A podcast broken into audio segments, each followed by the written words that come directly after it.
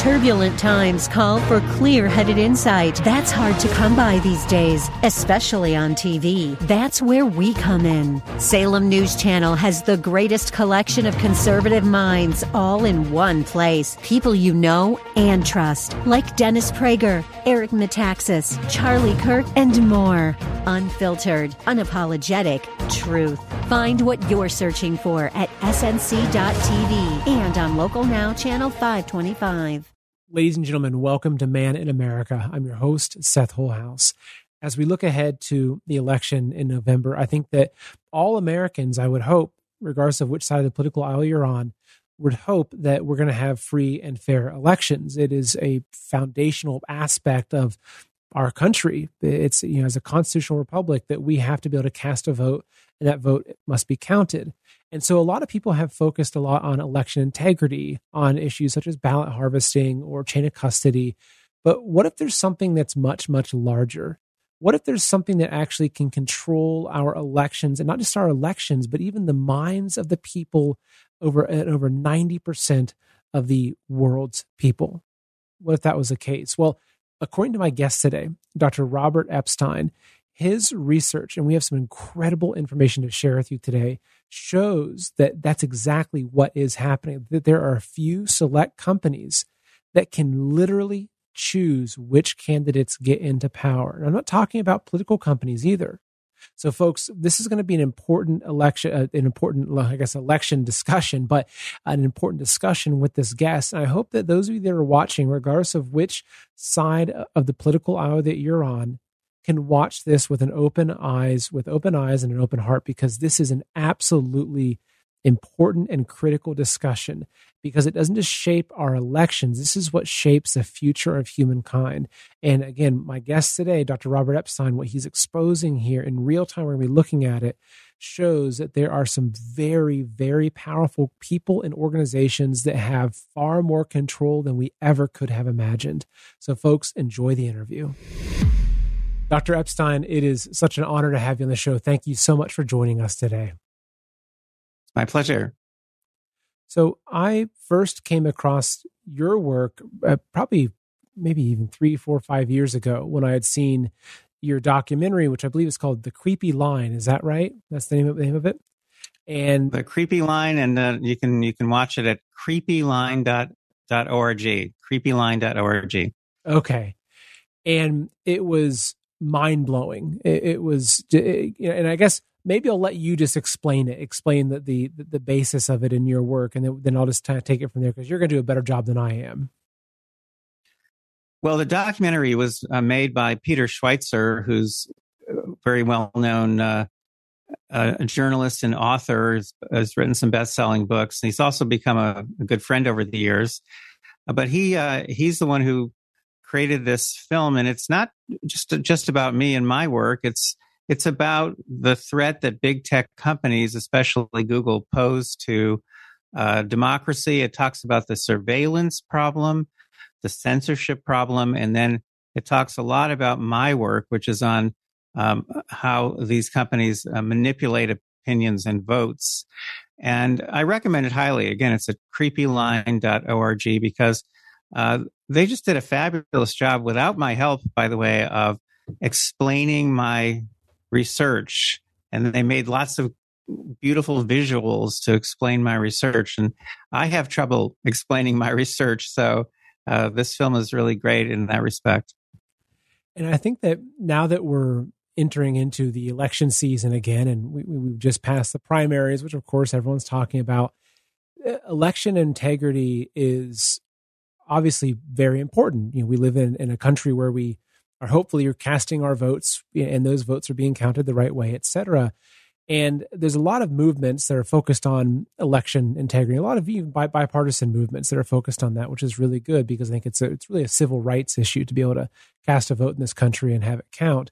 But what you've done and, and with your work, it paints a picture that I find far exceeds, far outweighs. I mean, even if we had perfect elections where every single ballot was hand cast and hand counted, the work that you've done uncovers something I think is a that is a far greater threat, uh, which is the role that big tech especially Google specifically, um, but also the other big tech, the way that they can interfere with elections. And so, um, why don't you just introduce some of the different concepts that you first have put out in the, the, that was out in, in the creepy line, and help people understand just the power that even Google has, even with the Google search search and search suggestion that they have to alter the course of an election. Yes, this is very, very important for people to understand. And, I'm, I've actually have relationships now with, with people in, from different organizations, left and right, who are interested in election integrity. And this is an important issue and people are going about, uh, trying to understand this, this issue and make sure that we have uh, in uh, election integrity, make sure we have free and fair elections. They're going about it in, in different ways.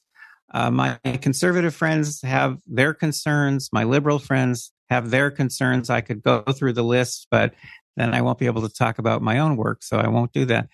But point is, election integrity, very important issue. Now, it's true that that the people I know who look at election integrity tend not to look at the big tech companies. That's a big mistake. That's a big mistake. They've, they've got to start looking at the big tech companies because it turns out, and this is what my uh, 11 plus years of, of very rigorous, uh, controlled research shows, it turns out that these companies, Google above all, have the ability to shift millions of votes without people knowing and without leaving a paper trail for authorities to trace. Now that's, that's very different than shifting a few hundred votes or a few thousand votes here and there um, because of ballot harvesting or ballot stuffing or you know whatever the terms are this is uh, happening on a much much larger scale moreover a lot of those issues that people have been looking at. Uh, the Dems, they tend to look at uh, gerrymandering, for example, as a way of of kind of uh, controlling the outcome of elections. Whatever these issues are, what's happening with the tech companies, it's like it's it's almost as if the earth has shifted under your feet, but you just didn't notice. In other words, it's it's so big and and and so widespread and so impactful that it just becomes almost just part of the air we breathe. And people just don't pay any attention even where they might suspect something even where they think something could be happening. They just don't pay attention. So what what i've been doing are two different kinds of things now for a long time. One is in controlled experiments, which we publish in peer reviewed journals, which is very hard to do, by the way. I have to emphasize that. To say you publish in peer reviewed journals, and we publish in some of the top journals in the world, is really, really difficult. Your work, your work has to go through incredible scrutiny. Uh, most, most, the vast majority of papers that are submitted the peer review journals are rejected and never see the light of day. So we actually run these experiments and then we present them at scientific meetings. We publish in peer reviewed journals. So what are, what are the experiments show? The experiments show the power that these tech companies have to shift opinions and votes.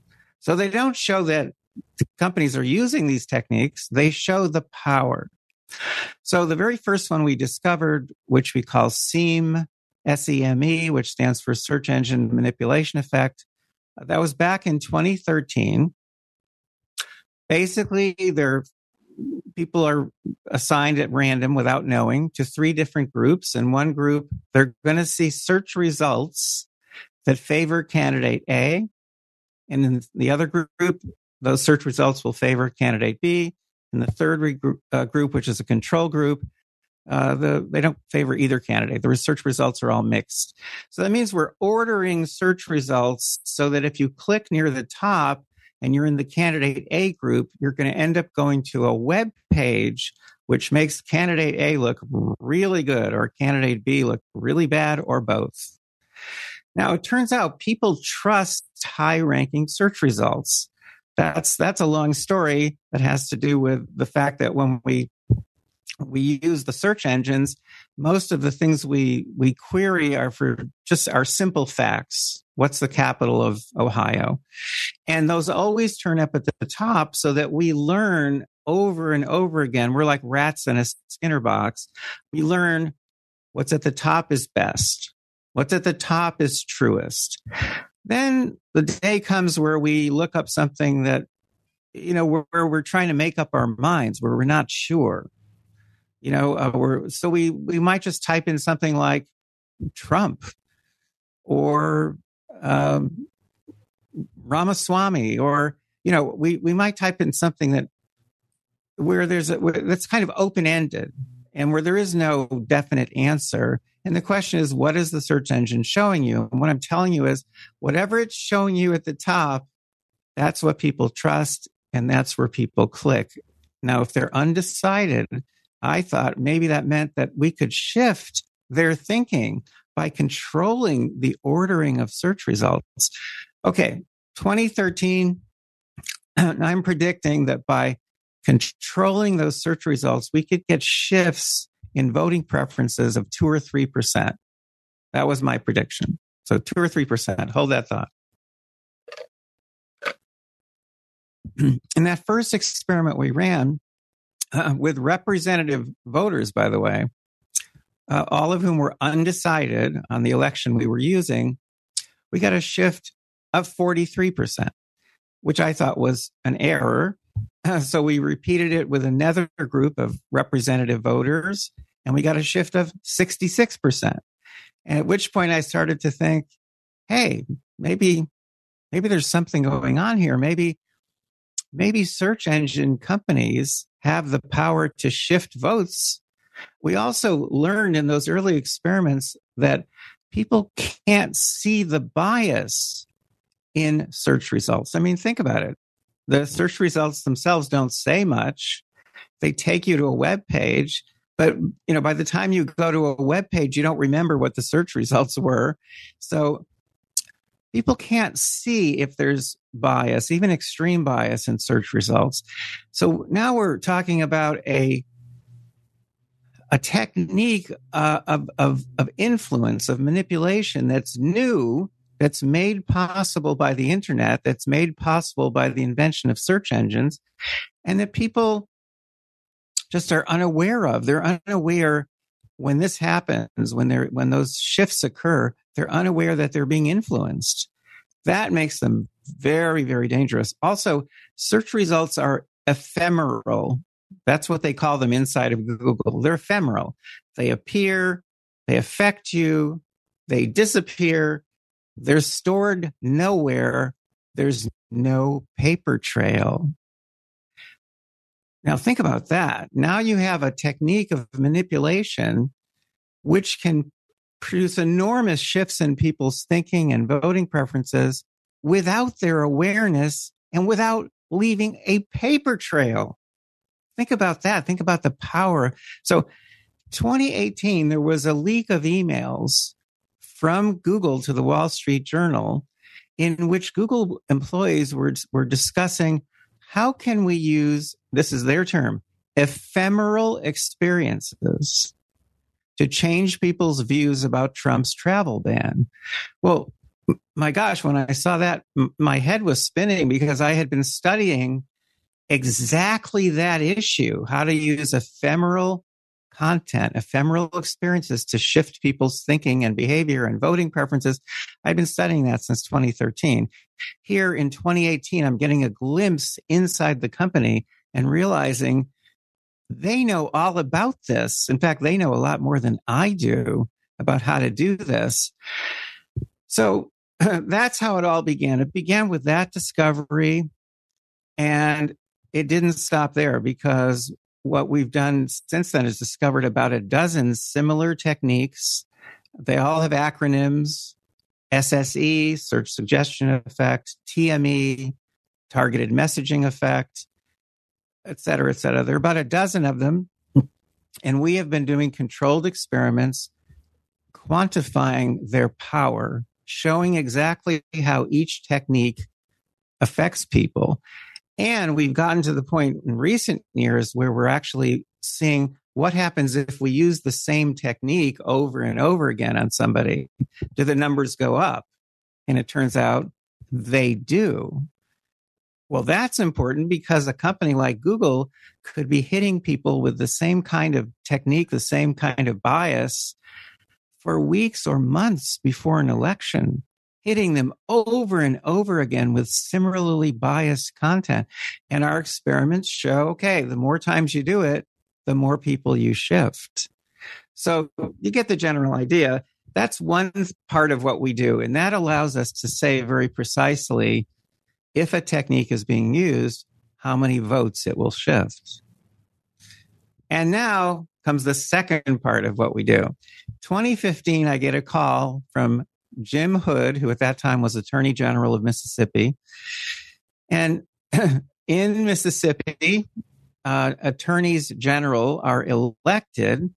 He had sued Google on behalf of Mississippi uh, for manipulating people's thinking and behavior. Google, in turn, had sued him back personally and sued him personally. I mean, they're they're very very aggressive. And they're very hard to fight in, in the courts. Anyway, he was quite concerned. He was up for reelection. He wondered could Google have an effect on the election, and I said yes, and I explained how. He was very concerned, and then he said, "But how would you know?" If these techniques don't leave a paper trail, how would you know?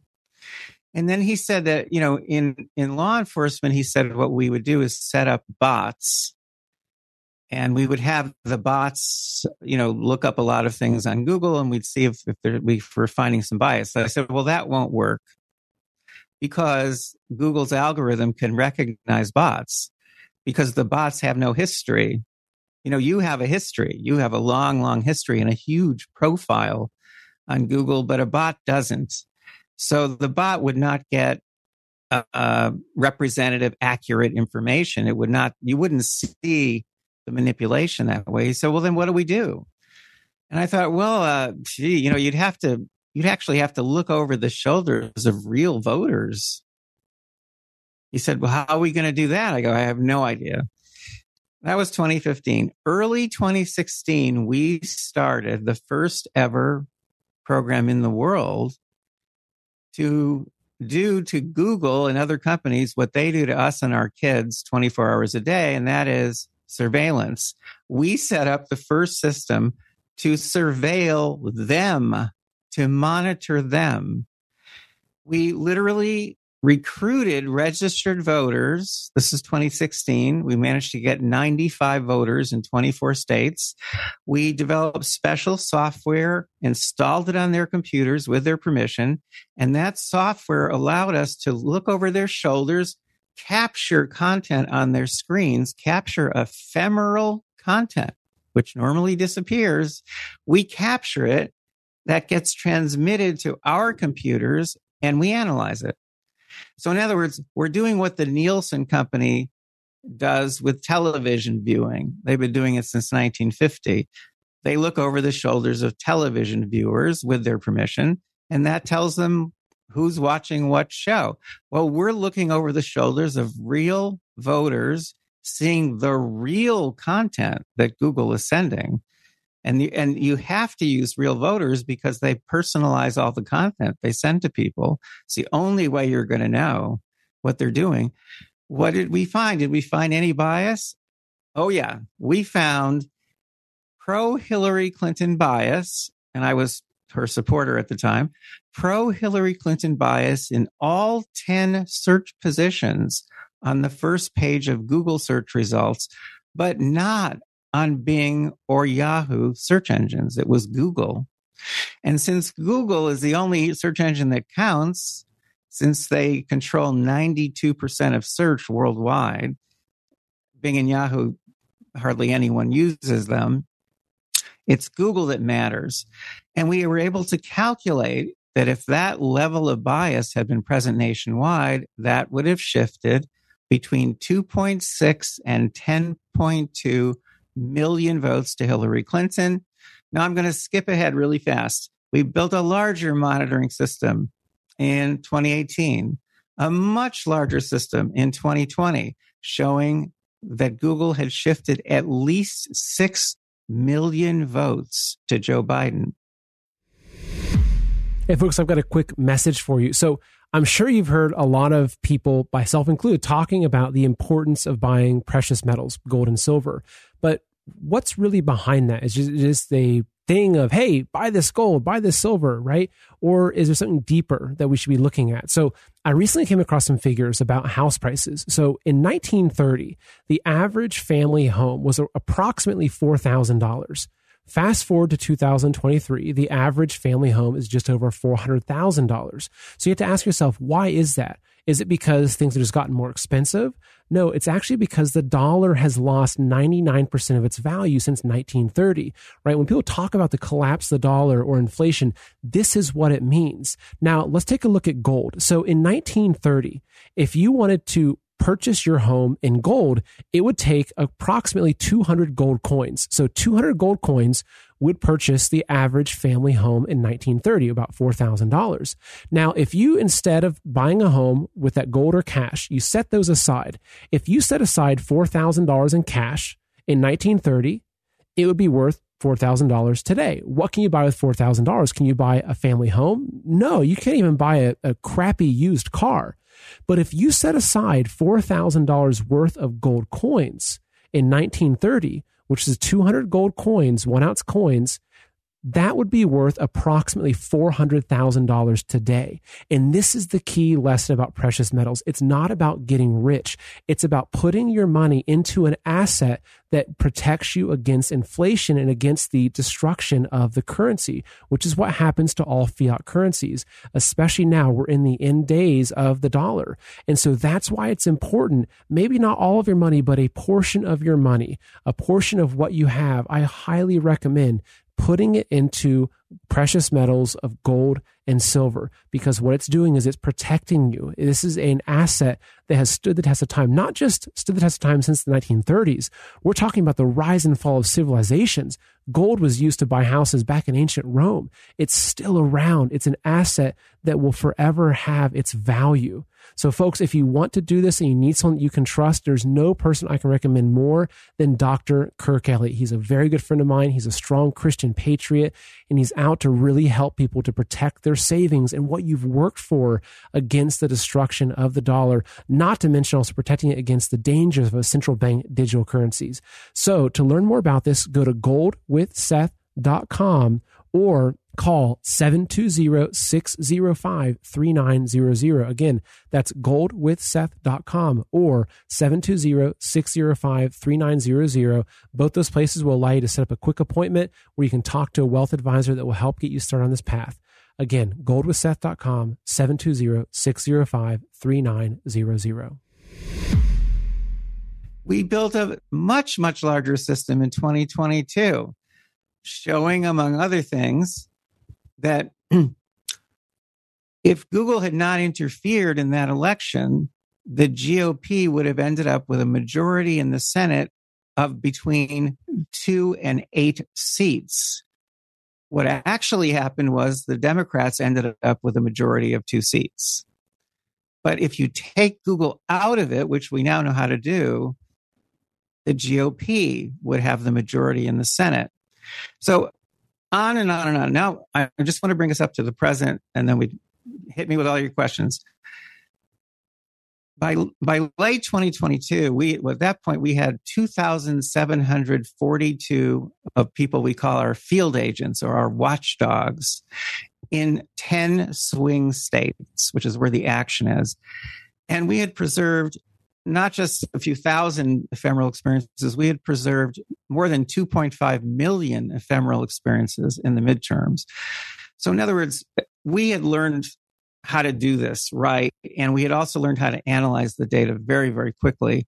So I said, okay, the time has come. We need to set up a permanent monitoring system in all 50 states with, ha- with court admissible data And that will force these companies to stay away from our elections and, by the way, to stay away from our children.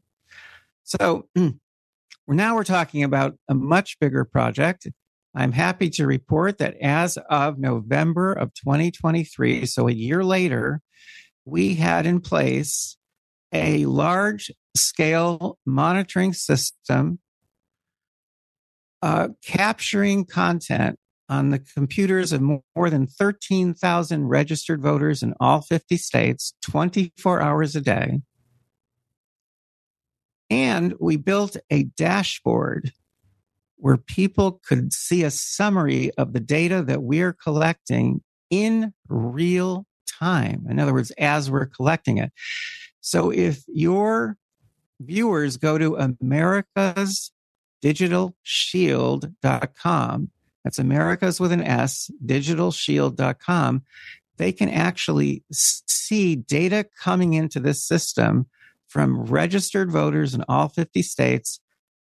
And what's more, they can see whether there's any political bias in that content.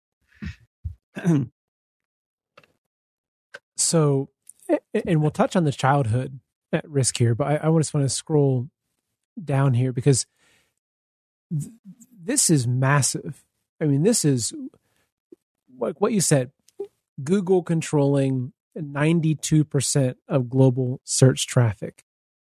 This is just elections that we're talking about here candidates, political candidates, and how they can sway the opinion of a political candidate that much. It, it makes me wonder. We'll come back to the website because there's a lot to dig into there. But what I see here is a massive, not only a massive global surveillance state, but a massive global brainwashing operation where right. people, because, you know, we're talking about political candidates. What if, you know, people are curious about whether they should get their booster or not? And they go there. Well, they're only going to get one particular narrative. Maybe people are curious about, they want to learn, um, you know, like with, with medicine in general, they want to learn different ways of treating, say, a certain ailment.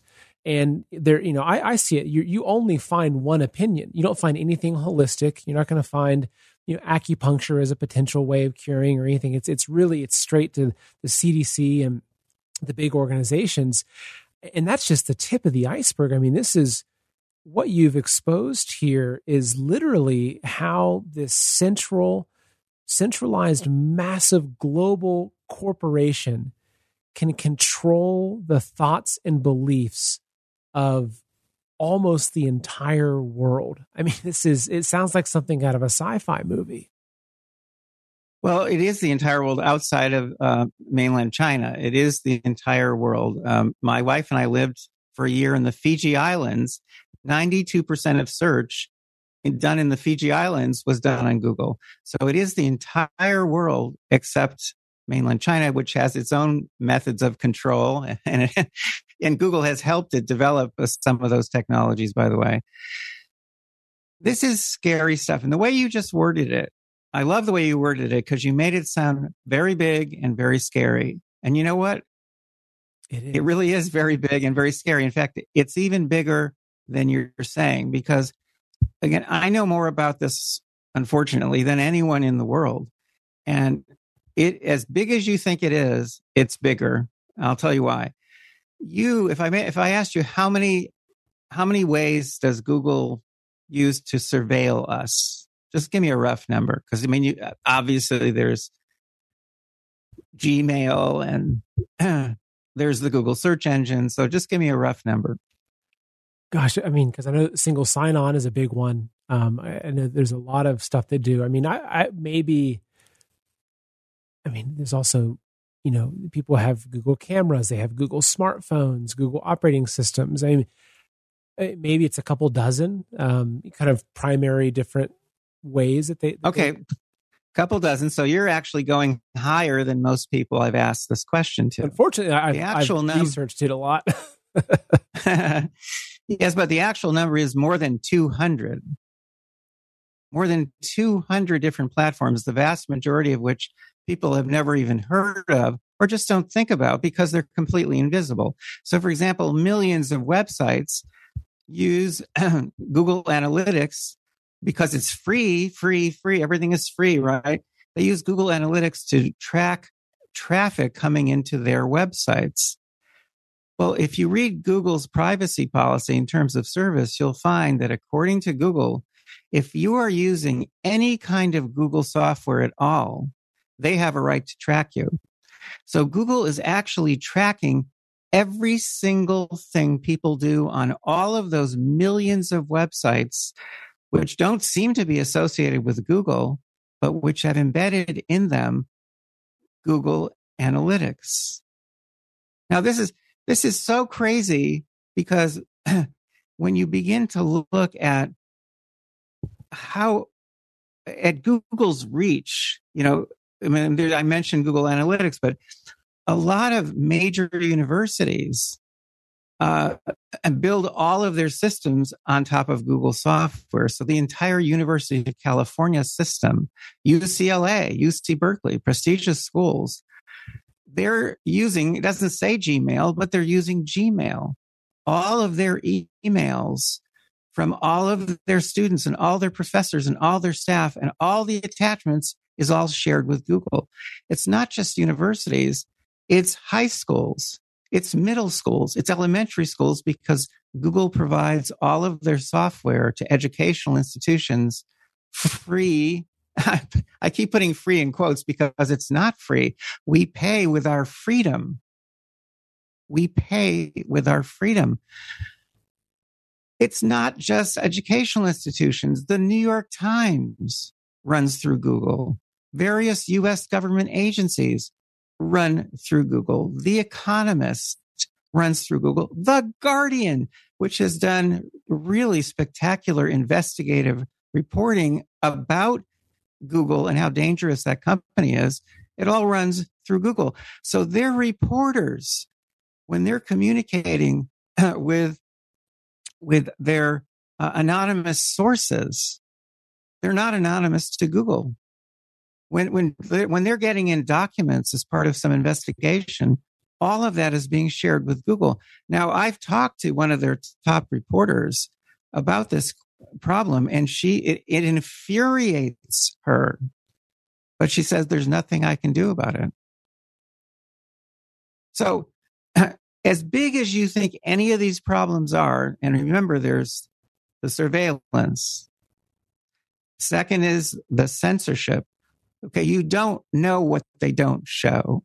so that, that what they're actually suppressing are not just the, the cases that end up, you know, we end up uh, moaning about and complaining about. What they're actually not showing, it's astronomical. It's astronomical. They're only going to show things that either make them money or that suit them ideologically. You mentioned suppressing content about the coronavirus, for example. Well, any topic under the sun that they care about, they're controlling the content. One of the leaks from Google, which you can get to through my website, by the way, is a two minute video of the CEO of YouTube talking to her staff. And she's talking about how they're revising the YouTube algorithm to push up content that they think is valid and to push down content that they think is not. And behind her on a huge screen are two yellow arrow, arrows, one going up and the other going down. So there's, there's just no mistaking what she's talking about. And then the third area is manipulation. Again, we've discovered about a dozen techniques that are being used every single day by Google and to a lesser extent other companies people are unaware of these techniques and they're especially unaware of the impact that Google is having on our elections and on our kids, our children. I mean, it, it's just astounding. It's absolutely astounding. And I think about too for for children. I know that we'll be looking at this on America's Digital Shield, the website. But if if a, if a kid is say 12 years old and they're struggling, they're getting picked on in school, and they go to Google and, and they say how to deal with bullies. Well, maybe one of the, the third article they find is something that says, are you you know do you feel insecure about yourself well yeah you know find a 12 year old that sure. doesn't feel insecure and maybe it takes into some transgender uh, you know thing where all of a sudden a month later they've gone down that path and now they're coming to their parents saying you know mom i think i'm the wrong gender and and and it's just it's just this i mean if it was you know google funny enough their their tagline used to be i think it was don't be evil but they actually they they, they right. no longer use that tagline which is very odd but it, it's it's kind of it's something that it seems that the technology is really it's good or evil based upon who's using it, the intent of the of the user or the controller. And so I want to then I want to bring up the website now, America's Digital Shield, and, and look at this because this is you know one of the other kind of questions that arises in this overall discussion is like what's what is google actually showing? And this is a question that i think is we should all be asking. I mean how biased is google? Uh, how are they just really slightly you know kind of you know say liberal in, the, in their their perspective or the the ideologies they're pushing? Or is it that they're you know really really like almost like antifa level far left? I mean so walk us through this website. So I've looked at this before, and I, I think this is absolutely fascinating, but it's also as fascinating it is, it's like a hundred times more frightening because this is what's shaping our society. It frightens the heck out of me. I'll tell you that. Uh, if you scroll, well, first of all, that big number there, that's the number of ephemeral experiences that we have preserved uh, since we got this system going. And bear in mind that 72 million number, almost 73 million now. Uh, normally that's zero because ephemeral experiences by definition are never captured, never preserved. In fact, what you're looking at there is Google's worst nightmare because they've always counted on the fact that they can manipulate people using ephemeral content because no one could capture ephemeral content. We're not only capturing search results, uh, we're capturing even the search suggestions that they flash at you really fast while you're typing a search term. I mean, that's amazing. We've captured literally, uh, I think it's over 100 million of those. We're capturing uh, answer boxes uh, on uh, on Facebook and other platforms, we're, we're capturing a, a reminders to vote or to register to vote. Uh, we're capturing YouTube images. Um, we're also capturing uh, content that's going to children now because through our adult field agents, we've gotten more than uh, 2,600 children and teens to sign up, and we're starting to monitor content coming in through their uh, yeah, these are pretty gory. Some of them are also quite sexually ex- explicit so too. What is it that I'm and seeing right here? What are these images? Those are those are real images uh, going to the mobile devices of children, and as young as five, and uh, you know some of them are just uh, kind of creepy. Uh, but some of them are, and they go way beyond creepy. I mean, they're they're horrifying. Some of them are. Oh, oh how about that one? There's one. Yes. And so um, these are videos that are like because Google knows that a six year old is a child as they're scrolling through YouTube. So these are the the videos oh, they, that they're I, recommending. I, I, should. I forgot to mention these are recommended videos, and th- these aren't these aren't coming from regular YouTube. These are coming from YouTube Kids. So you know, you know, uh, although it made me nervous to to play some of this stuff when I when I testified before Congress uh, a few weeks ago, uh, I said I also said, you know, you have to see this because parents just don't understand. They don't know what kind of content. There's a lot of beheadings. There's another one. Uh, we the, this the the set you're seeing there, by the way, is about to be updated. I think within the next uh, couple of days, I think by early next week. And the new set that's being posted is even worse than this set. So this is, and this is not stuff we're looking for. This is content that is actually coming into the mobile devices of children as young as five. Now, we don't even really understand this yet. This is a new area of study for us but there has to be see the knife sticking out of the guy's head there there has to be a reason that they're doing this or there might be many reasons. We don't really know yet. Uh, we'll figure it out. We will figure it out. And eventually there'll be a whistleblower. Eventually there'll be leaked documents. At the moment, we think that what they're doing, it's, it's called negativity bias. We think that they're now and then showing kids really gruesome things because that draws attention. It draws a lot of attention and it gets kids to go to come back to see what other crazy thing is going to turn up at some point unpredictably. So we think it's a it's kind of an addiction mechanism at the moment, but we're just starting to to look at that. Oh, goodness. Now that's that's just the kids issue. If you go down farther and start to look at the politics, what you're what you're seeing now are, are, are graphs, and I know some people hate graphs and can't read graphs, but see there's a horizontal line there where it says on, below Google.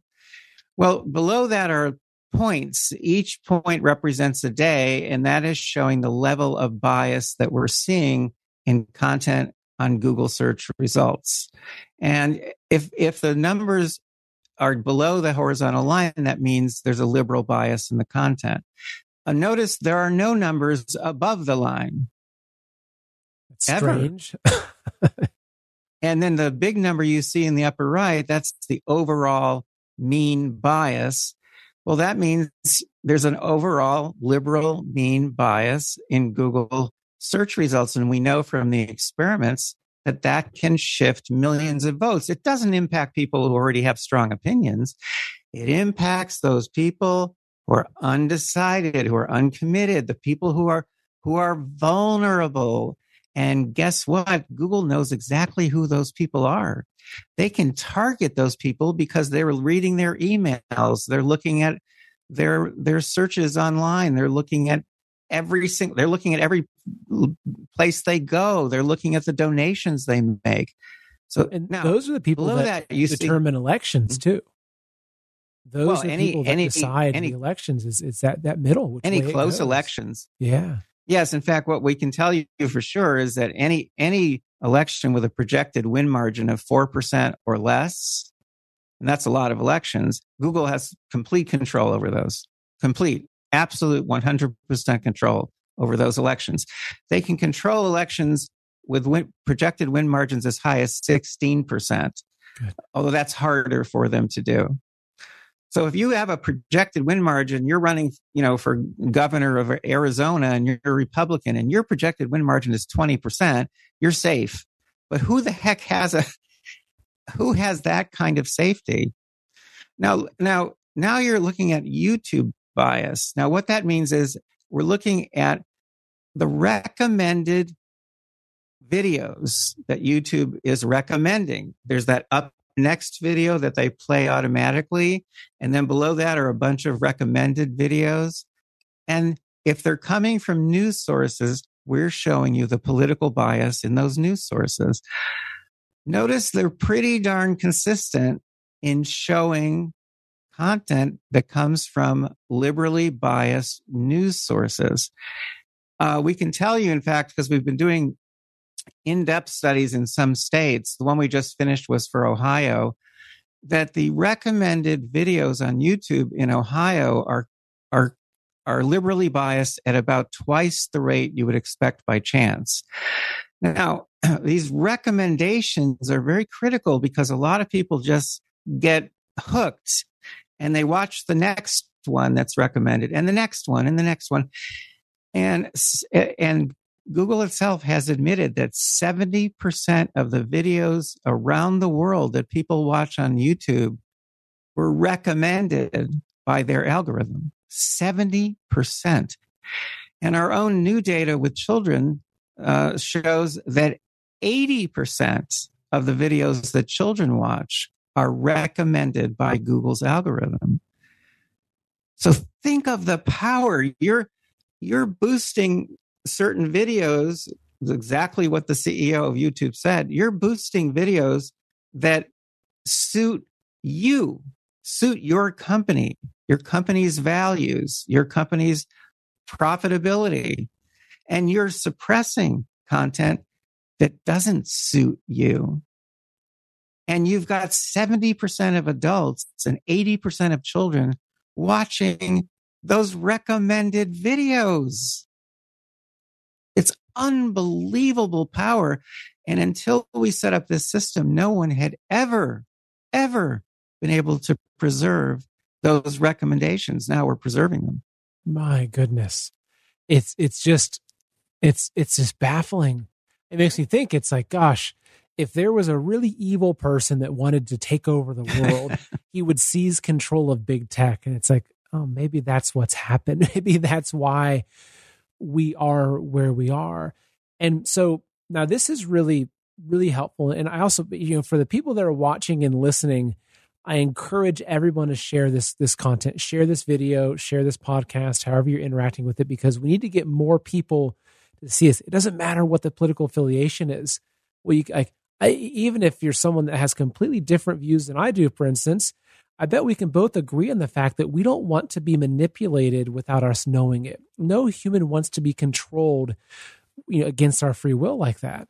And so, with what we've shown here, you're looking at the the live information. So, can you walk us through what you showed happen in previous elections based upon what happened with the manipulation and without the manipulation? The website shows that. Is that right? If you go down toward the bottom of that of the website, you'll actually see elections. We just give a sampling of some major elections that have been flipped uh, in recent years. So the 2020 election, that's an obvious case. That was uh, that was flipped.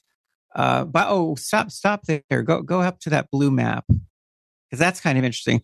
That's showing you right now the political bias that Google is sending to people in all 50 states. Uh, Idaho, it looks like they're getting they're getting some slight, slightly uh, conservative bias there, but the other 49 states they're all getting liberally biased content. So it doesn't matter whether you're in a red state or a blue state or a purple state. Google is they're so arrogant that they're going to send liberally biased content. They often send content that's more liberally biased to conservatives than to liberals. Incredible. My goodness. All right. Now we, if, if we go down to some of the elections that were flipped, the 2020 presidential election. So there you're seeing actual outcomes. But if you go down below, you'll see the, what the outcomes would have been Let's see how they're turning red would have been if Google had stayed out. And we've now we now know how to calculate this very precisely. We even know how to to to indicate the the probability that the selection was flipped. So that's what our our newest stuff is. We're actually showing probabilities. We haven't put that online yet, but but we will. Uh, the point is that th- this is not just you know academic stuff, academic drivel, which, you know, a lot of academic stuff is drivel that's not really relevant to our lives. This is immediately relevant to our lives because we're talking about uh, one very big company and a couple of other companies that have gone berserk in a way. They've gone berserk. They've figured out how much power they have and they're exercising that power. And we know from leaks of videos, of emails, uh, of documents that Google is interested in social engineering worldwide. Uh, one of the leaks is an eight minute video called The Selfish Ledger. If you look up The Selfish Ledger and look up my name, uh, you might come to the transcript I made of this film. The Selfish Ledger is an eight minute video made by their advanced products division in which they're discussing the power they have to re engineer humanity. They call it resequencing human behavior. According to, and I quote from the film, Google's values. According to Google's values. This is a company founded by utopians. It's hired a lot of utopians over the years. You know, uh, hey, I'm a big believer in utopia. Although if you, if you, although I recently read Thomas More's original a book called Utopia, which was published, I think, in the 1500s. I was kind of horrified by it. It didn't match what I think of as utopia. And that's the problem. That's the problem with utopias, you see, because utopians each have their own idea about what a utopia should look like. The point is that Google has a very strong utopian culture and they are exercising the power they have to re engineer humanity. They're doing it right now they're affecting the thinking and behavior of more than 5 billion people around the world. My team is the only research team in the world that has focused on discovering the methods that they're using, quantifying those methods, and now through monitoring, documenting, documenting the fact that they're actually using these methods. Now, why aren't people just jumping on this? Why aren't they jumping? What, what, what about Congress? What about all the attorneys general around the country? I mean, why aren't people jump? Why, where are all the lawsuits? Okay. In fact, I'll, I'll, I'll, I'll, put it a different way. Where's the money?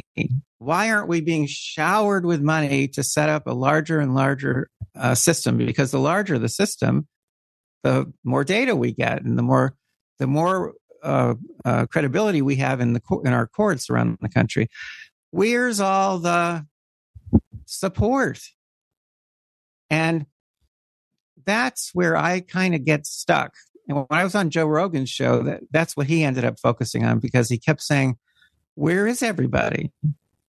I don't get it because the work we do is extremely rigorous. We, as I say, we publish in peer reviewed journals.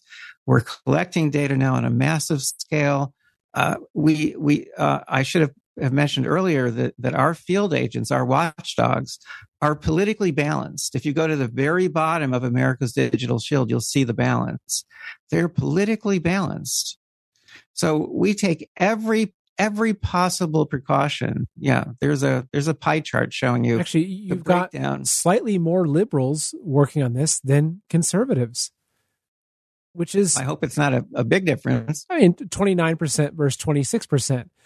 It just goes to say that this is a this is this has nothing to do with political affiliation.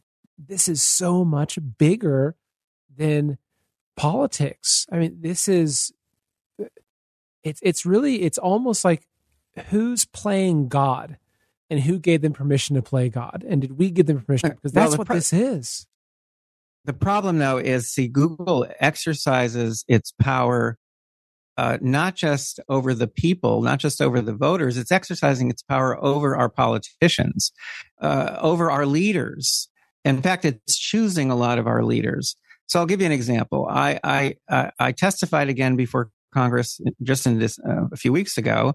Uh, my testimony, it's a six minute video. It's at um, 2023 Epstein testimony.com. The session was chaired by a Democrat, uh, Amy Klobuchar. Uh, she was very nice to me, except after my testimony, she actually said on the record she said on the record that, that our monitoring system violates people's privacy because we're looking over their shoulders at their computer screens. Now, she somehow missed the fact that that sentence of mine ended by with just as the Nielsen company looks over the shoulders of television viewers. She somehow missed that. Our field agents, our watchdogs are volunteers they're all, you could consider them patriots. They're, they're helping to try to make the internet safer and fairer. Okay, they're volunteers. We pay them a token fee, $25 a month. That's it. Uh, you know, for their trouble, which is a lot of trouble that they have to go through. Um, and we and we transmit their data to our computers without any identifying information. In other words, we never look at the data of individuals would do the exact opposite of what Google does. Somehow she missed all that. Now, how, why? What's going on here? What's going on here? Uh, actually, was Ted Cruz explained it to me. He said, "Look," he said, "Google gives a fortune in donations to the Democrats, and Google also sends them millions of votes. They put a lot of Democrats into office. They flip a lot of elections in one direction only. He said, so forget the Democrats. He was trying to explain why he's having trouble passing relevant legislation, okay, to stop these companies. He's trying to explain it to me. He said, forget the Democrats. He said, and then Republicans like me, we just generally speaking don't like regulation.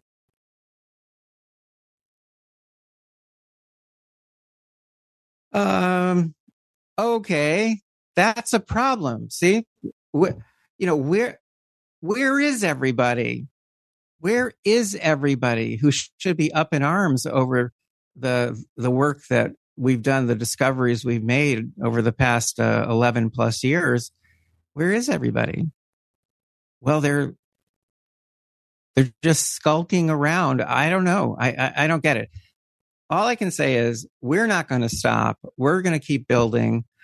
Uh, we we are always looking for uh, major donors, uh, major foundations. So if if any of your people, any of your viewers uh, can help us there, that's great. We're also always looking for small donations. Right now, the main thing we need are for people to step up and make a tax deductible donation of $25 a month to sponsor just one of our field agents because even though we only pay them $25 a month, as soon as we hit 10,000 and we're way past 10,000, that costs $250,000 a month or just to pay our field agents. Forget what it costs to recruit them and train them and equip them.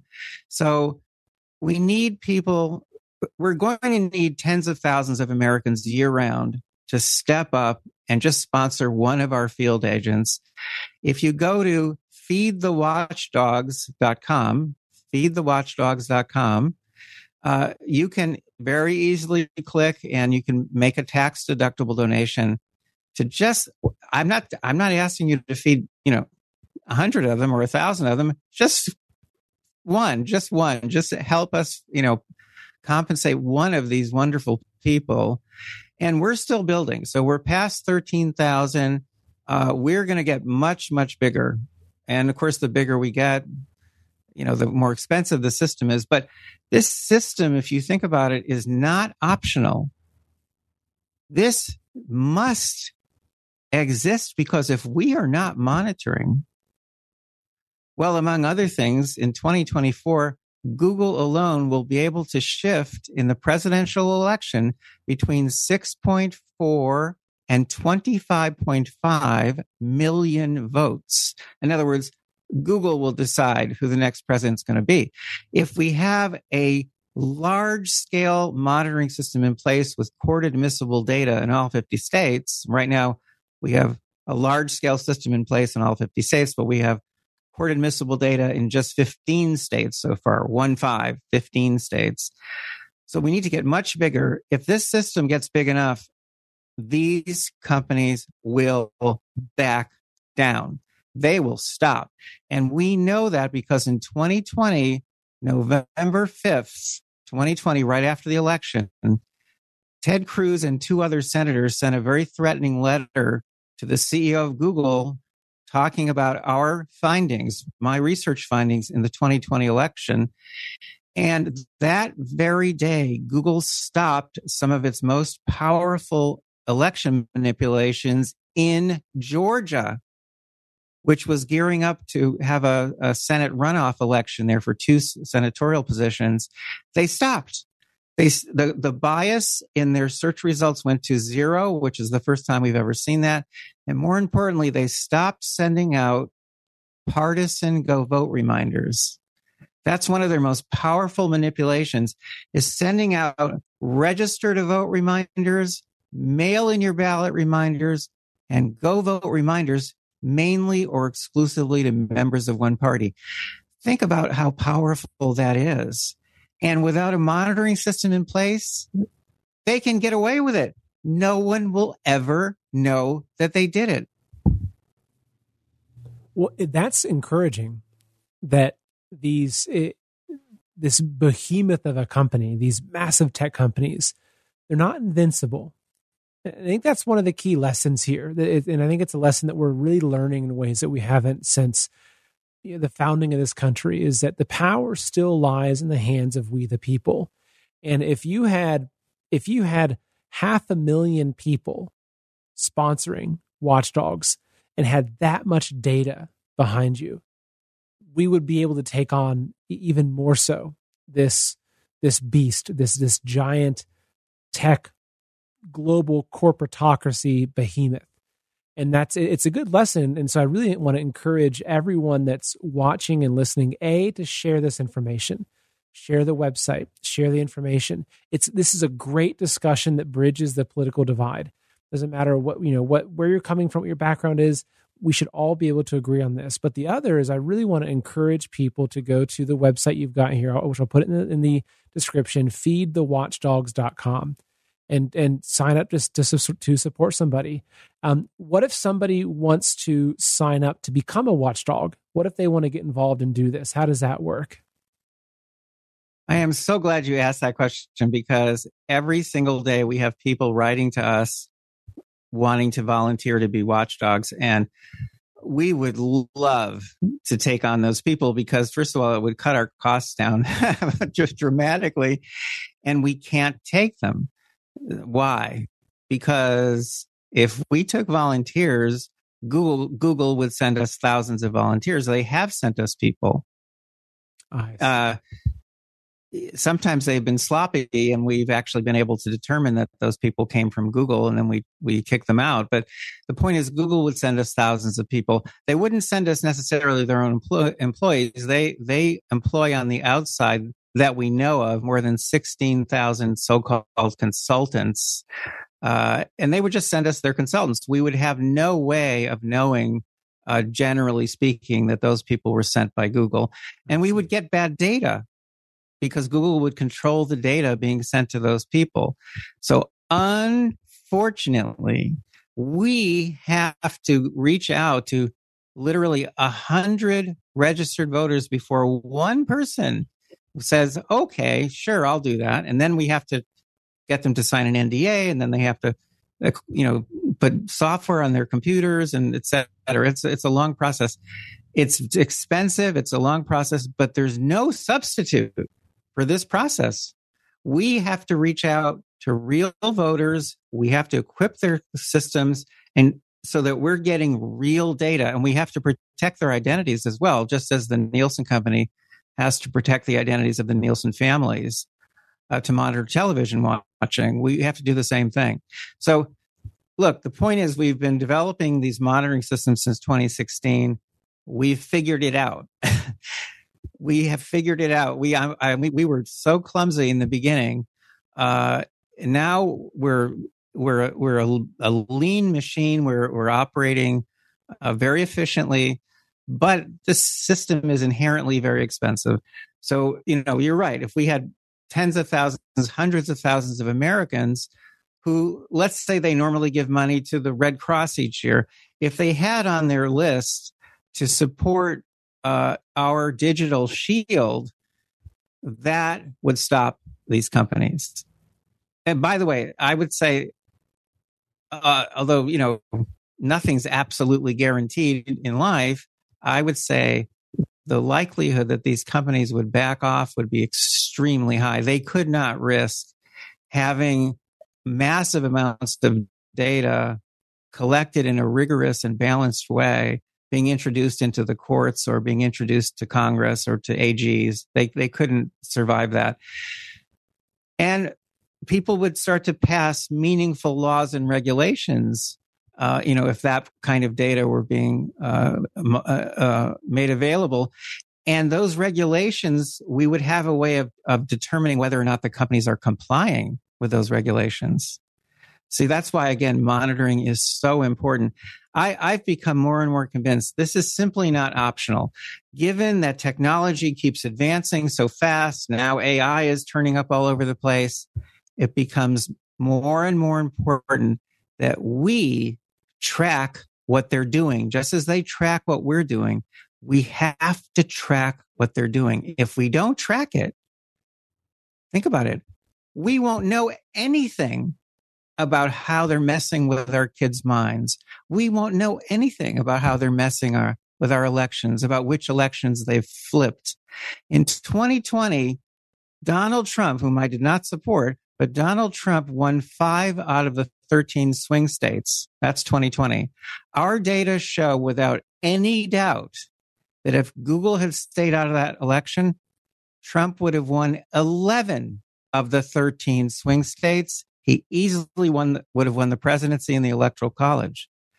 That's how big a difference Google is making. These are not, these are not small effects. These are not small numbers. This is, as, as the president used to say, hu- huge. this is huge, huge. I can't, I can't do it the way he does it, but I'm telling you, that's what we're talking about. This is, this is big stuff. Well, thank you so much for committing so much of your personal resources and time and effort and energy into this. It, it's it's incredibly important work. And again, I will reiterate, I hope that every person watching this can share this video, share the podcast. And for those of you that have the means, even if it means canceling two of your streaming subscriptions, canceling your Disney Plus, which you should have canceled a while ago, supporting a watchdog. And I'll put the links below. So Dr. Epstein, thank you again for coming on. It's been such an honor and a pleasure to have you on the show today. And I, I really hope that more people can get behind the work that you're doing because it's incredibly important. Thank you. It's a pleasure. And thank you for just for, for being so, so sympathetic and so concerned. That means a lot to me. Of course. Of course.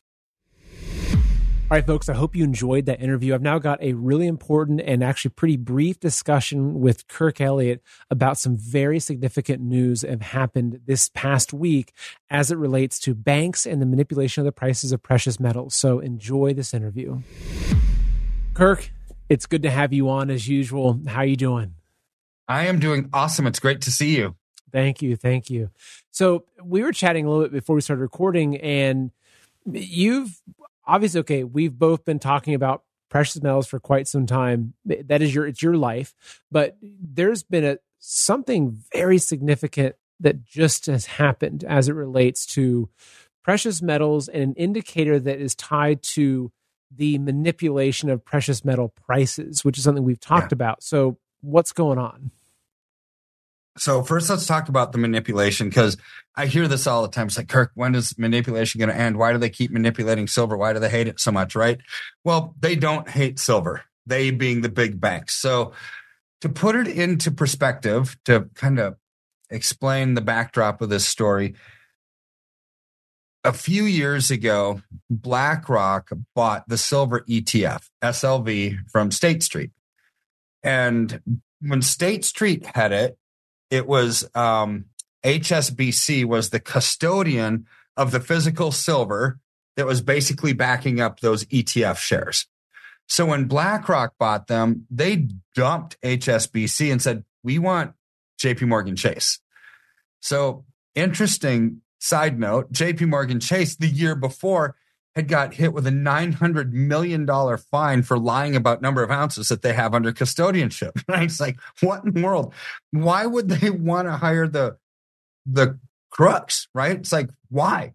Well, I think BlackRock's dirty too, right? They control the world, right? So you can't have somebody that's clean and in complete marriage partnership with you. They'd be unequally yoked, so to speak. So, so they had somebody that just as is dirty JP Morgan Chase, right? Who got caught with their hands in the cookie jar lying about the number of ounces. So that's what they have. Now, why does JP Morgan is the largest shorter of silver on the planet? So here's the reason why. So let's say you're a business person and you're manufacturing something. Do you want your cost of goods, the things that you need to build a product, do you want them low or to be high? Well, you want them low right? So it, it all impacts your, your revenue and your profits. So what do they do? Let's say BlackRock issues them an order. It says, hey, we need 10 million ounces of silver today. We sold all these shares. So what is what does Chase do? They issue naked short contracts. They don't have to own the physical metal on a naked short. They can just I mean, it's illegal for us to do that, but a big bank, they have the ability to sell something that they don't own. It's like, what in what world does that make sense? Well, it does when you're a big bank. So they issue naked shorts that drives the price down because it's selling pressure. Then when the price gets down, they buy all this physical silver. And then that all that demand for physical silver causes the price to go up. Then they do it again. Say, okay, we're going to issue more short contracts. Boom, price goes down. They buy more physical silver. Demand causes the price to go up. This is the vicious cycle of manipulation that we've seen for decades, right? Okay. So what manip- the basis behind manipulation is short contracts. So we've had this going on since the beginning of time. I, I can't remember, and I've been in this industry for 29 years. I can't remember a time when big banks or hedge funds have not been shorting silver, right? So, uh, or gold. But so, you, and you go back to the price points in the year 2000, silver was $4.50 an ounce. In 2020, silver was 11.91 and uh, maybe a year and a half ago, 15 months ago, silver was uh, 17.97. Today, as we record this, it's 22.50. So $4.50 to 22.50. Well, it's like 500% increase. It's insane, right? It's a lot. That's over the last 20 years. Last three and a half years, 1191 to 2250. That's that's roughly a, close to a 100% gain, averaging over 30% a year. Nobody's going to squawk or complain about those kind of returns. Realize that's with manipulation in the markets, which acts kind of like an anchor. What would it be without manipulation?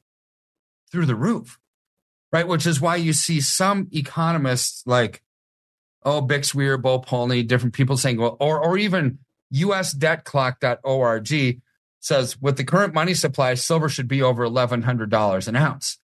And they're saying silver should be in the thousands of dollars an ounce, not 25 where it is today, right? It's actually under that.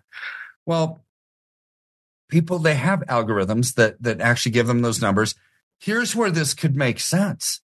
In a world without manipulation, silver is just a function of supply and demand and market forces, right? There's nothing else holding it down. So if we run out and Sony, Samsung, LG, Tesla are needing to buy it, and there's not very much available at COMEX depositories, well, they'll offer any price necessary so they can actually finish up the production of their whatever they're building a TV, an electric car, whatever, right? So, so this is the backdrop of where we are. Well, what happened last week? Last week, the number of net short positions in silver by banks decreased by 50% in seven days. 50, right? So all of the short positions in silver all over the world, half that have taken decades to accumulate, they got rid of half of them in one week. So basically, if I'm to simplify this, a short position is me saying, Hey, Kirk, I'll bet you $10 that apples are going to be worth less money in a month from now than they are right now. That's kind of like a short position. You, you're you're betting on the value dropping. So all these banks that have, as you've mentioned, spent decades accumulating all these short positions on silver, which is part of what keeps the price of silver suppressed, is all these short positions. You're saying that over the course of the past week that they've that half of those short positions have been pulled out. So would that mean that these banks are looking at silver thinking something's going to happen and the price of silver is going to go up and my short position will then become a losing position is that it's, exactly what i think is going to happen because if you have a short position and you have to cover those and silver goes up let's say dollars per ounce you just lost money hand over fist it's not a dollar for dollar move that you lose short contracts are leveraged.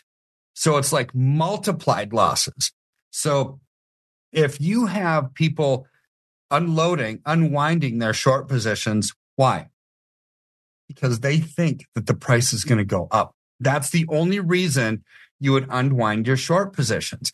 So what if the and to do it in that kind of mass, 50% of all net short positions globally are gone in one week. That tells me that the big banks think that silver is going to go through the roof because they have to unwind these or else they lose money hand over fist, multiplied losses, not just dollar for dollar losses, multiplied losses. And they can't afford that. Now, I'm not a technical trader. I'm, I'm a fundamental, you know, investor, right? So difference between fundamentals and technicals are this fundamentals are what cause a market to go up or down. So, for example, uh, what causes stocks and bonds to go up or down? Well, if you have raising taxes, raising interest rates, people don't spend money. They don't have enough money to spend. You have inflation, so people can't afford. Those are the fundamental forces that would cause people not to buy. When people don't buy things, profits come down, revenues come down, and stock prices come down, right? So you have the opposite, like you had during the Trump and Reagan years, lowering taxes, lowering interest rates, job creation, inflation was held in check. People had a lot of money to spend, and therefore the stock market boomed, right? So these are the fundamental forces that cause something to move. It's usually legislative action of some sort. Okay. Same thing with gold and silver. What causes gold and silver to move? Unsustainable debt, inflationary pressures, political conflict, geopolitical conflict. Um, everything that we're seeing is, is a propellant to move gold and silver up. So you look at that and say, hmm, fundamentally it's there. So technical traders are people that just look at charts. They look at entry points and exit points.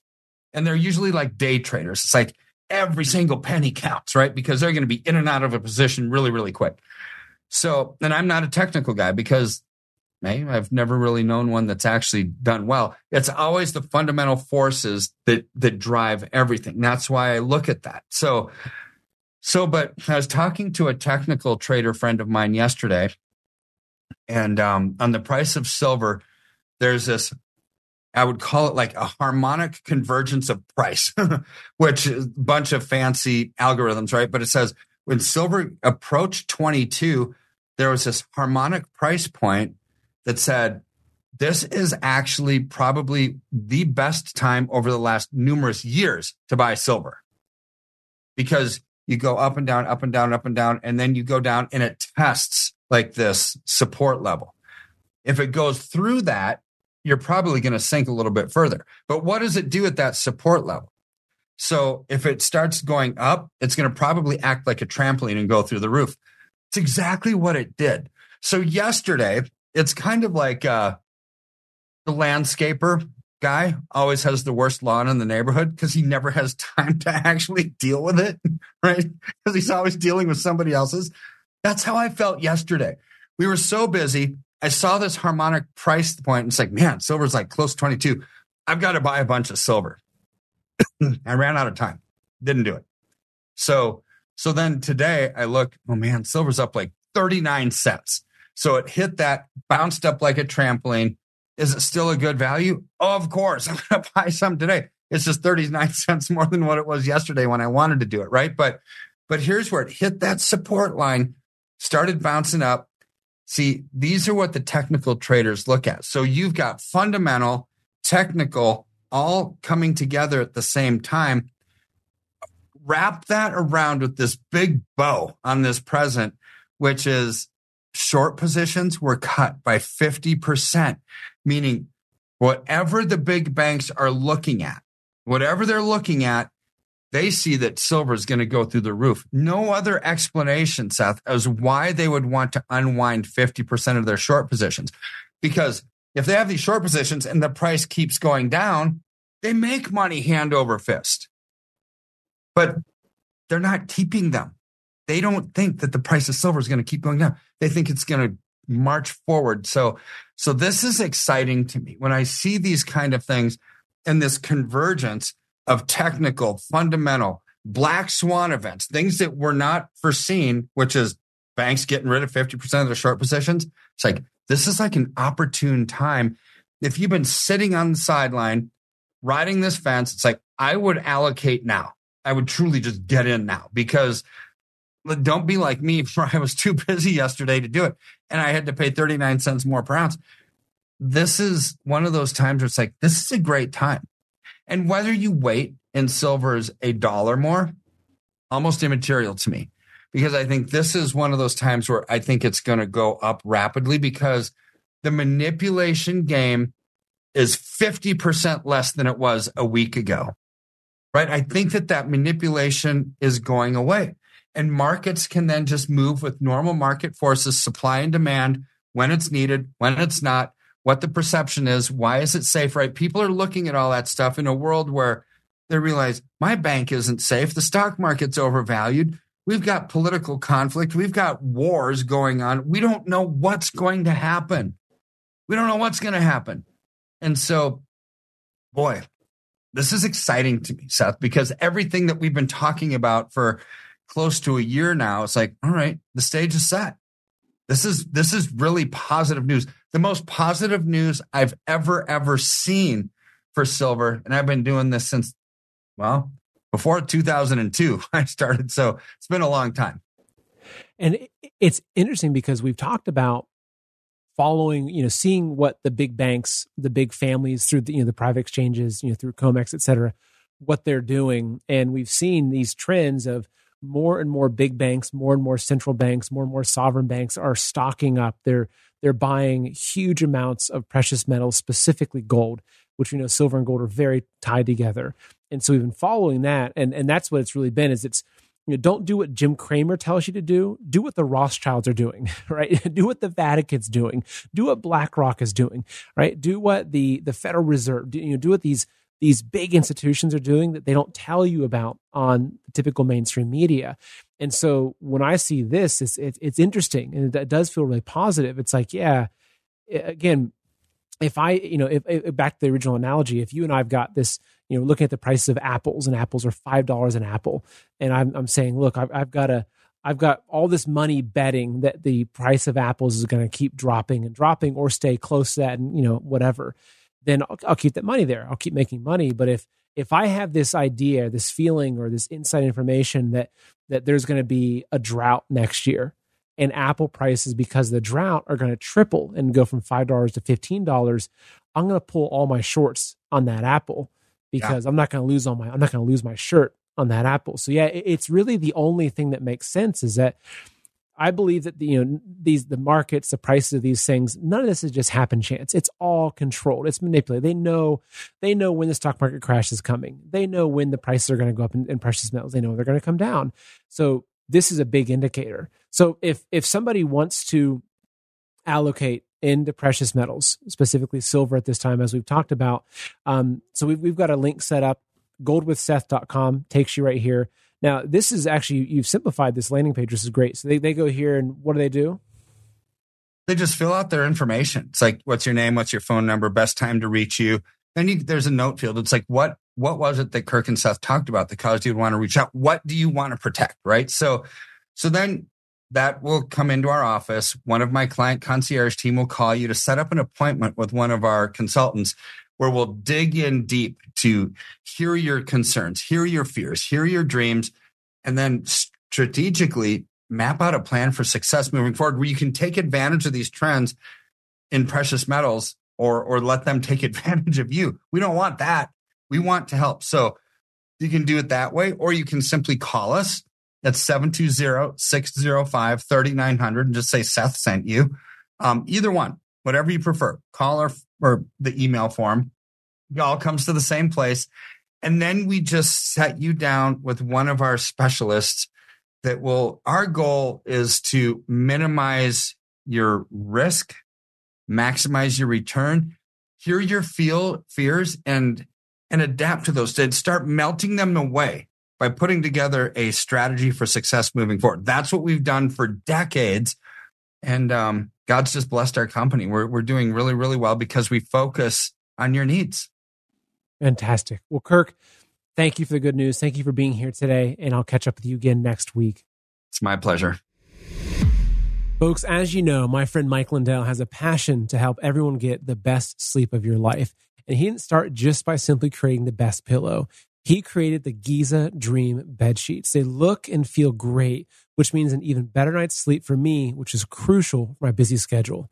Mike found the world's best cotton called Giza. It's ultra soft and breathable, but extremely durable. So Mike's Giza bed sheets come with a 60 day money back guarantee and a 10 year warranty. Giza Dream sheets come in a variety of sizes and colors. Mike's latest incredible deal is the sale of the year. So, folks, for a limited time, you'll receive 50% off the Giza Dreams sheets. You'll receive a set for as low as $29.98. So go to mypillow.com and click on the radio podcast square and use promo code MAN. That's M A N as in man in America. There you'll find not only this amazing offer, but also deep discounts on all My Pillow products, including, including the My Pillow 2.0 mattress topper, My Pillow kitchen towel sets, and now even flannel sheets and so much more. So call 800 985 8966. Again, it's 800 985 8966. Use the promo code MAN. Go to mypillow.com. Make sure you use promo code MAN.